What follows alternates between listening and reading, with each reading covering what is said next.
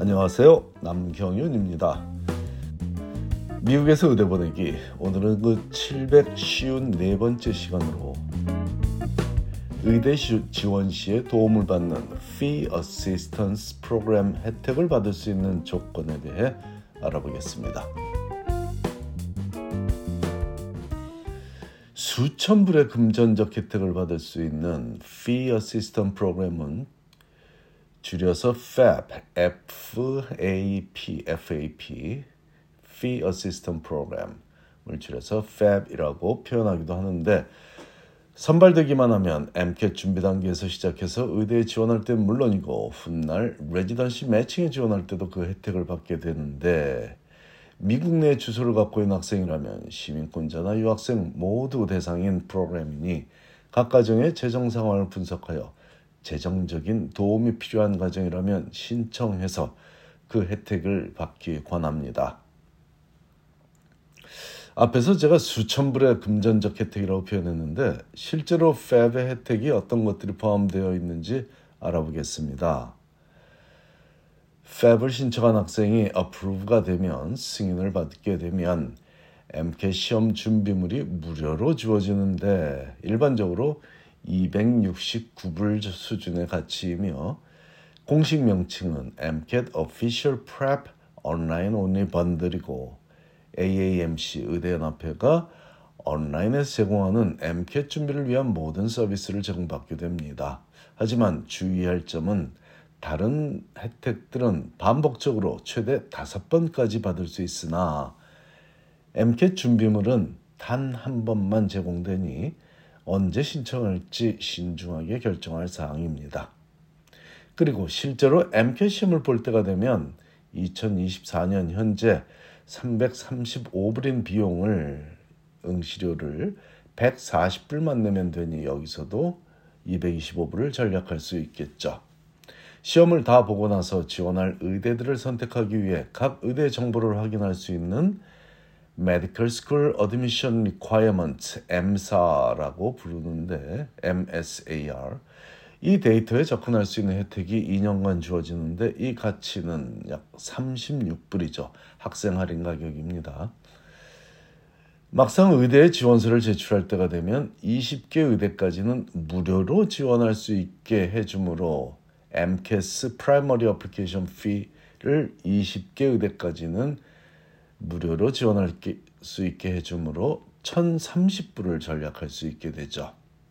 물론 21번째 지원하는 의대부터는 비용을 지불해야 하지만 매우 준비를 잘한 학생들은 20곳의 의대보다도 적은 숫자의 의대에만 지원하는 경우도 있으니 준비를 잘한 학생들은 비용을 절감하는 것이 의대 입시의 특징 중 하나입니다.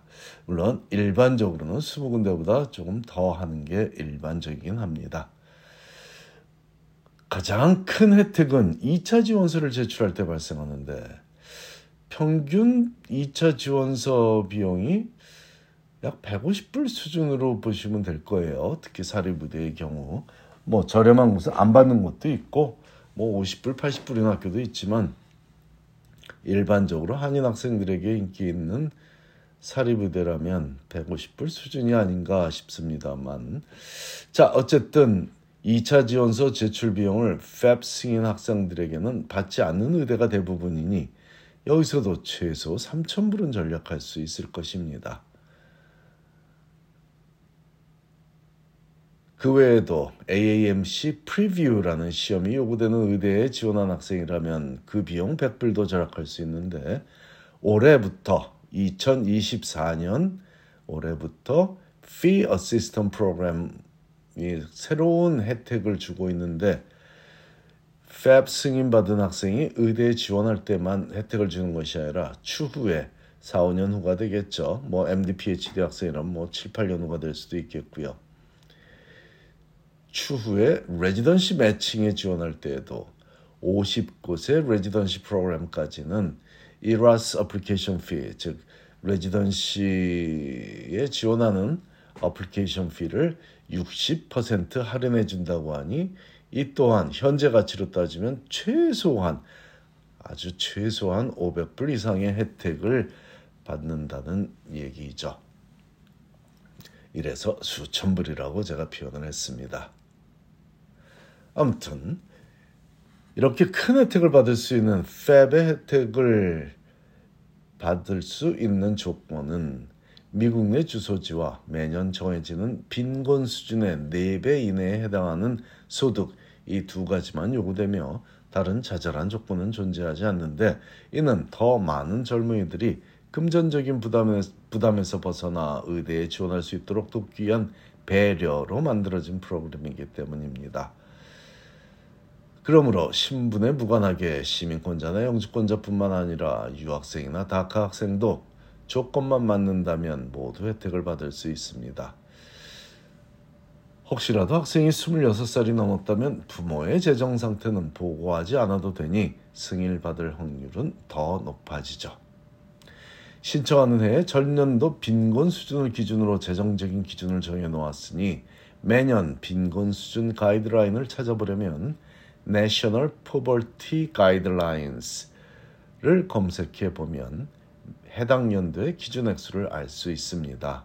만일 올해 FAB을 신청하는 가정이라면 2023 National Poverty, Poverty, Poverty, P-O-V-E-R-T-Y, National Poverty Guidelines를 검색하면 U.S. Department of Health and Human Services에서 제공하는 자료를 볼 수 있을 것이고 그 기준을 근거로 첫 번째 예를 들자면 1인 가구인 경우 버버리 라인이 15,060불로 정해져 있으니 만일 26살이 넘은 미혼 학생이라면 즉 1인 가구인 학생이라면 이 금액의 400%, 즉 4배에 해당하는 6만 240불 이하 인 2023년 수입을, 수입을 증명해 볼 수 있고 미국 내 유효한 주소를 증명해 볼 수 있다면 팹이 승인될 것입니다. 두 번째 예로 22살인 학생이 부모와 동생이 있는데 부모의 2023년 수입이 4인 가구 기준치인 3만 1,200불의 400%인 12만 4,800불 이하이고 두 자녀가 수입이 없었다면 남은 조건은 의대에 지원하고자 팹을 신청한 학생이 미국 내 주소지를 갖고 있기만 하면 승인이 됩니다. 세 번째로 개별을 갖고 있는 24세 학생이 연구실에서 1인 가구 기준치인 15,600불의 400%인 6만 240불 이하 액수를 벌어서 따로 세금 보고를 했고 즉 1인 가구를 형성했고 세법상 그리고 그 학생의 부모가 수입이 없는 동생과 함께 보고한 수입이 3인 가구 기준인 25,820불의 400%인 10만 3,280불 이하라면 이 경우에도 그 학생이 미국 내 주소지만 증명할 수 있다면 혜택을 받을 수 있죠. 두 번째 가정도 4인 가정이고 세 번째 가정도 4인 가정이지만 세법상으로는 두 번째 가정은 4인 가정, 세 번째 가정은 1인 가정과 3인 가정의 혼합이며 학생과 부모의 수입은 따로 계산하여 각각 빈곤 수준의 400% 이하에 해당하면 됩니다.